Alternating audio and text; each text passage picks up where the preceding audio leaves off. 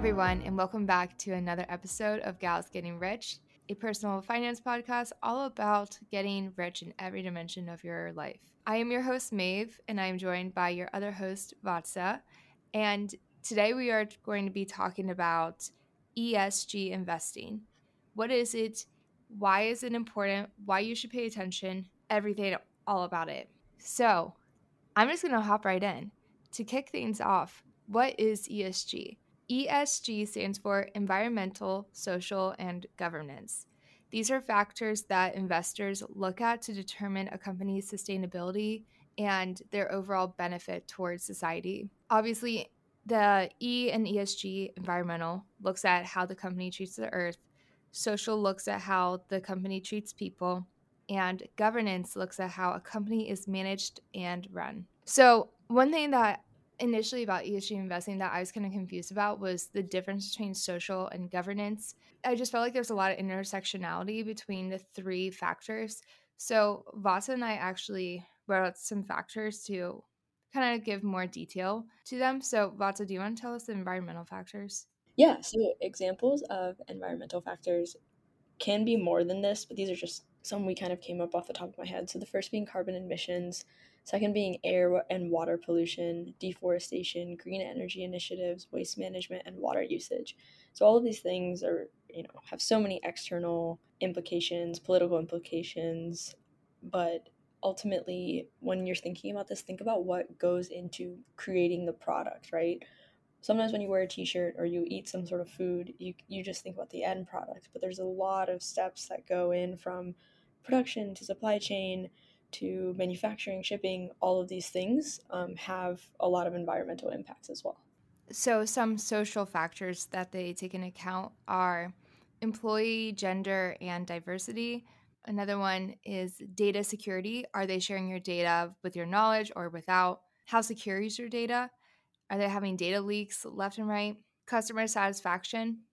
For this one, I think about Wells Fargo, where they do not do a good job of keeping their customers satisfied with all their like antics of creating extra checking accounts for customers without their knowledge. Another one is company sexual harassment policies. And lastly, we also have human rights at home and abroad, like child labor, sweatshops, stuff like that. Examples of governance factors include diversity of board members, and this can be are, is there an equal amount of men women like what is the race makeup of the entire board things like that. Political contributions which is actually really interesting. You can google this information because a lot of it is public and see what kinds of political campaigns they're donating towards. I think chick-fil-a is a good example of this where we see that they're making contributions to certain efforts. Um, so it's, it's more than just like a chicken sandwich at the end of the day. It's it's kind of like their what what are they investing for and using their monies for to control policy. So way bigger than what we think of day to day. Executive pay. So how are they? How well are they paying their executives? Large scale lawsuits in terms of things that are going on, huge in the news. People get caught doing bad things. They come up. Then it comes to us to make a decision of whether or not we should give them our money. Internal corruption and lobbying. Lobbying is huge, huge, huge business in uh, Washington, D.C. It's actually really interesting to look into. It is, definitely. So, what is ESG investing? I actually was trying to find a good, concise way to say this. So, I went to NerdWallet, and their definition is ESG investing is a form of sustainable investing that considers environmental, social, and governance factors to judge an investment's financial returns and its overall impact. An investment's ESG score measures the sustainability of an investment in those specific categories.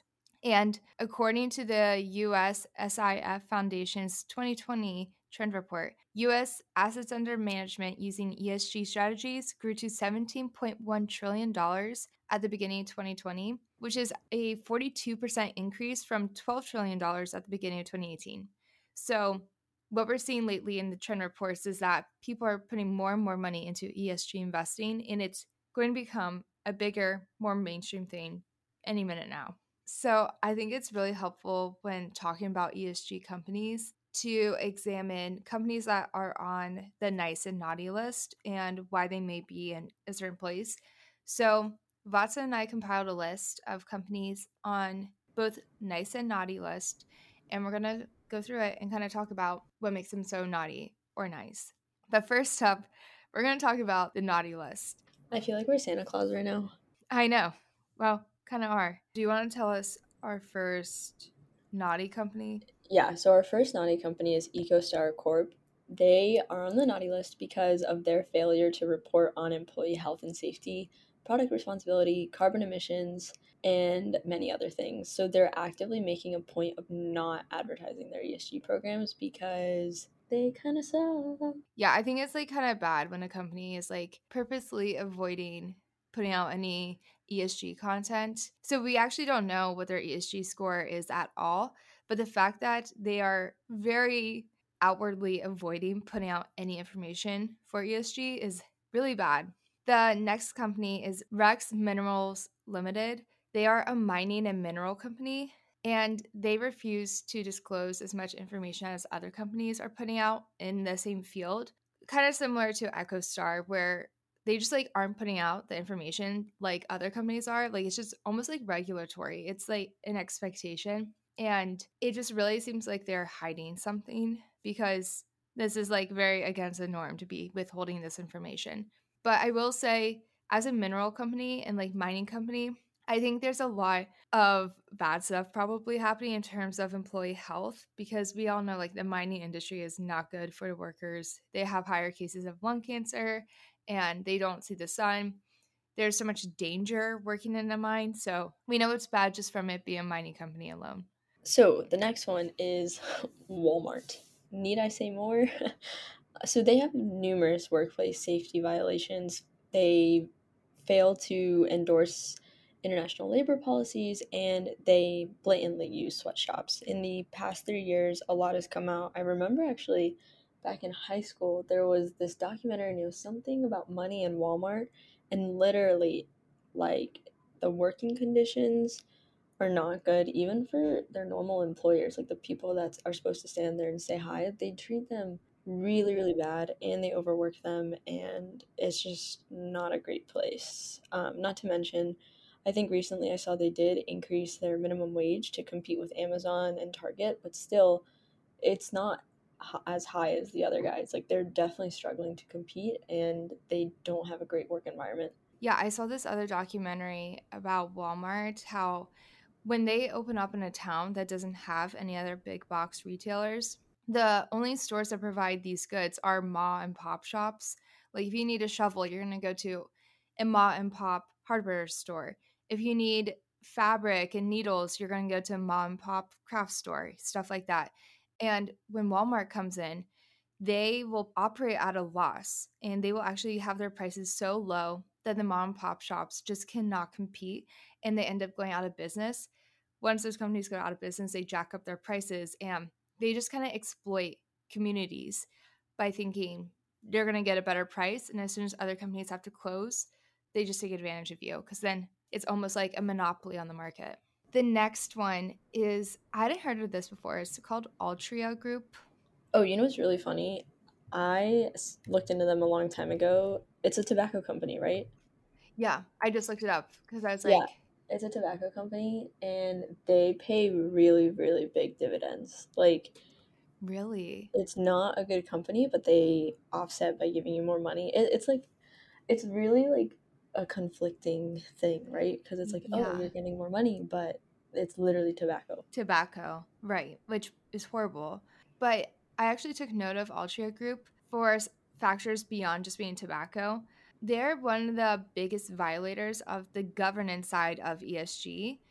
The CEO has unusually high pay without any performance targets. So they're guaranteed that pay no matter how the company is performing they get discretionary incentive pay on top of their unusually high pay. And the CEO has a dual power of being chair of the board along with being CEO, which usually you kind of want to diversify who's running the company. You want a little bit of like um, checks and balances with the company. You know, like if CEO is not doing a good job, the board will come in. And if the board's not doing a good job, CEO will come in, kind of something like that and they have inadequate audit and compensation committees and they have overboarded directors so too many people in leadership there. They're not following regulatory audits and any company where it's just the CEO is making all this money is just kind of slimy. It's like, why do they need that money? And why couldn't that money go to investors? Why couldn't they reinvest in the mo- into the company itself? Stuff like that. Totally. Then the next one is Nestle. Uh, Nestle is a major food and beverage company. I guilty as charged love their chocolate milk bottles. I well, I don't drink them anymore, but as a kid, I used to be obsessed they might take the cake for worst company on the planet in terms of ESG. This company is riddled with unethical business practice practices such as slave labor, child labor, unethical promotion of products, and exploitation of uneducated mothers in poorer countries, which is super frustrating. So yeah, I don't drink your mm-hmm. chocolate milk anymore, but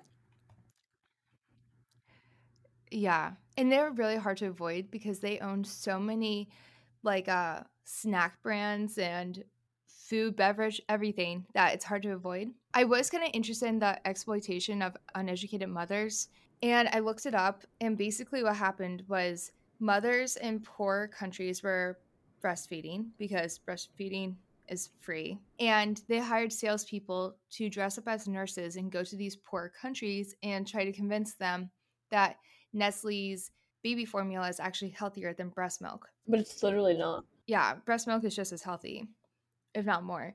But so these people, they were, it was like unethical promotion of a product because they were dressing up as nurses, so they looked like they knew what they were talking about.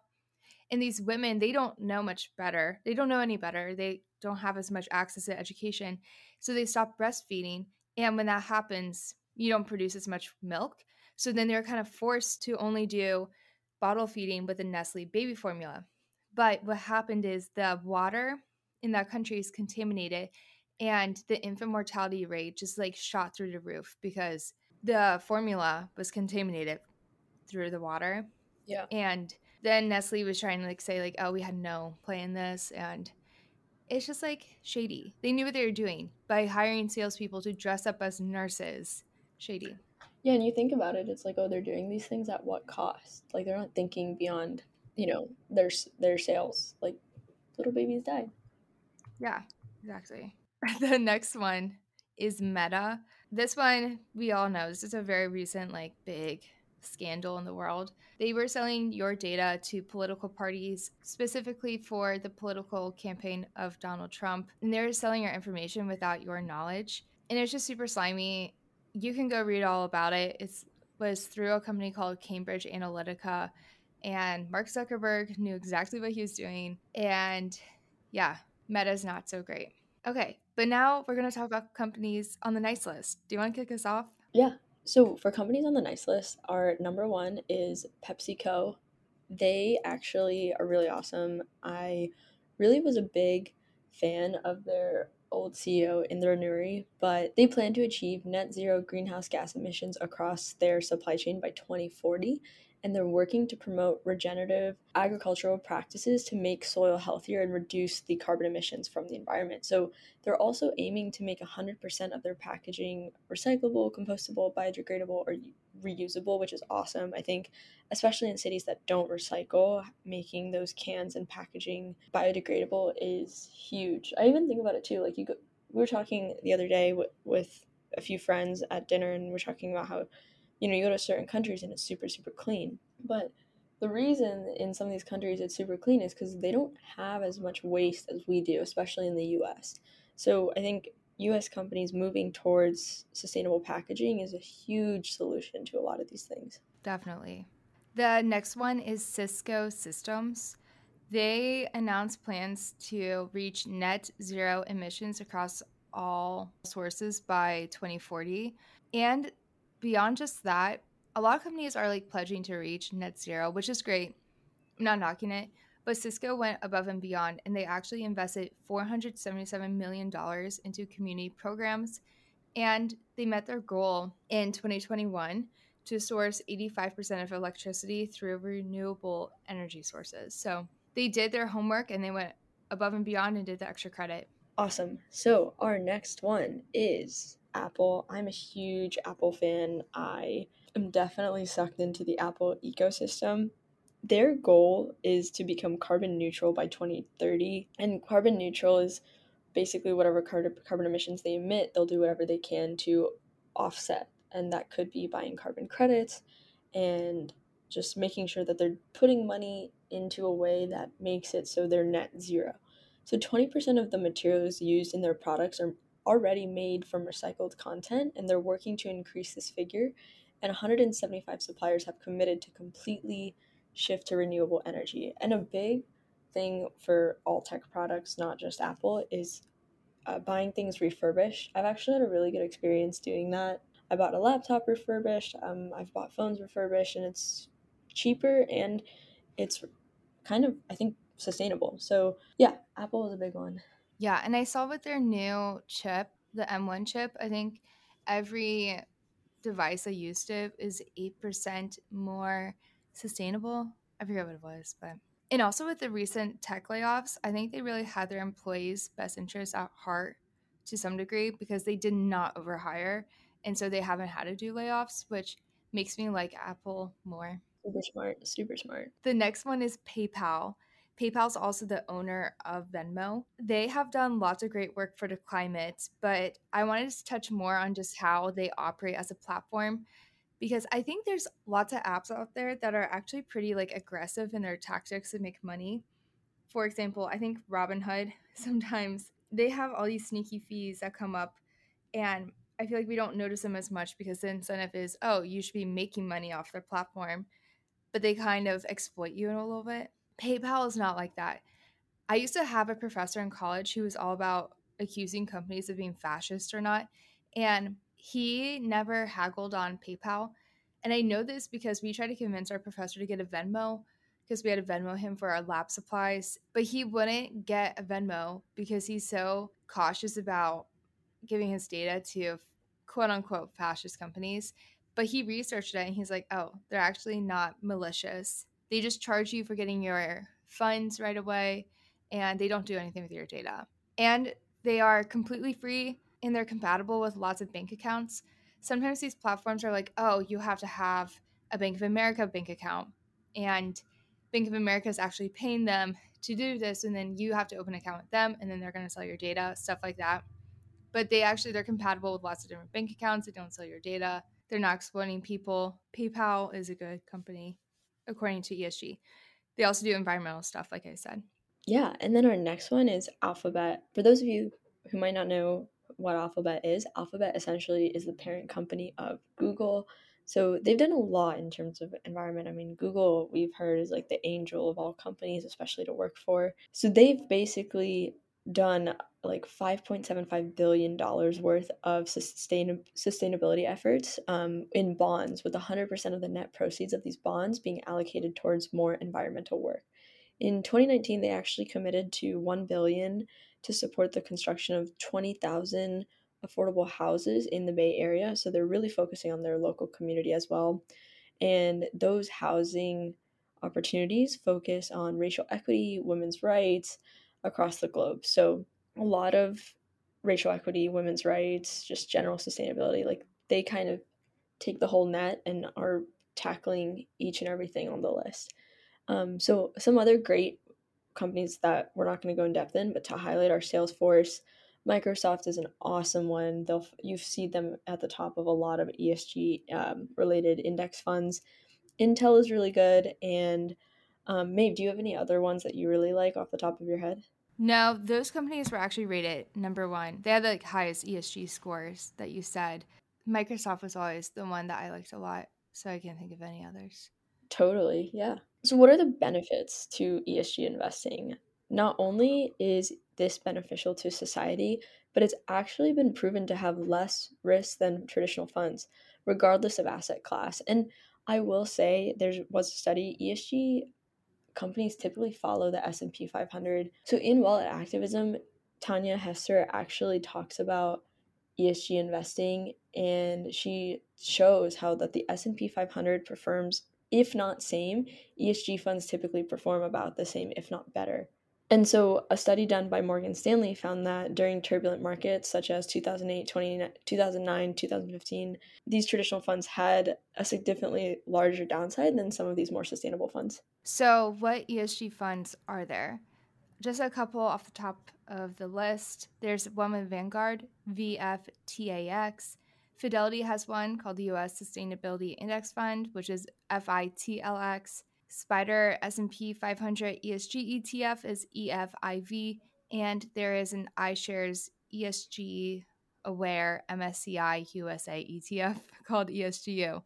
I'll try to put this in the show notes. These four these four funds, to our index funds, to our ETFs, so different kind of points of entry, which is great. And you can invest in these funds in your own taxable brokerage. You can do it in your 401k just go and look for these funds there. If you have a Vanguard taxable brokerage, you can just look up their ESG fund. Vattsa, have you done this before? Yeah. So I actually, through Wealthfront and through my 401k, one thing that we talk about in a few previous episodes is robo investing. When you're picking a robo investor, sometimes they ask you, like, hey, are you interested in ESG? And you can make whatever account you're investing in a ESG focused account. So I have my Wealthfront automated is all in ESG. That being said, you don't have control of like what ESG it is. So like we said, like something can be labeled ESG, but it's not actually ESG, right? Like if somebody's claiming that they do all these things, you kind of have to go do your own research and make sure that they're actually doing all these things that they're saying they're doing or that it's not offset by a bad thing that they're doing. And if that bad thing is something that doesn't align with your values, then maybe it's not something you want to go for. But that being said, it's always important. You can set the robo account, but then you want to look in and say, hey, does the what XYZ companies are included in this? So definitely check your 401k. You, sometimes you can pick a ESG option if your company offers it. And that's just kind of an easy way if you're not sure what to do, but trying to get your foot in the door. I think it's a great way to start. So, what about the index funds that we so love? Unfortunately, most of the index funds that we talk about a lot, like VTSAX, VTI, stuff like that, they're not ESG friendly.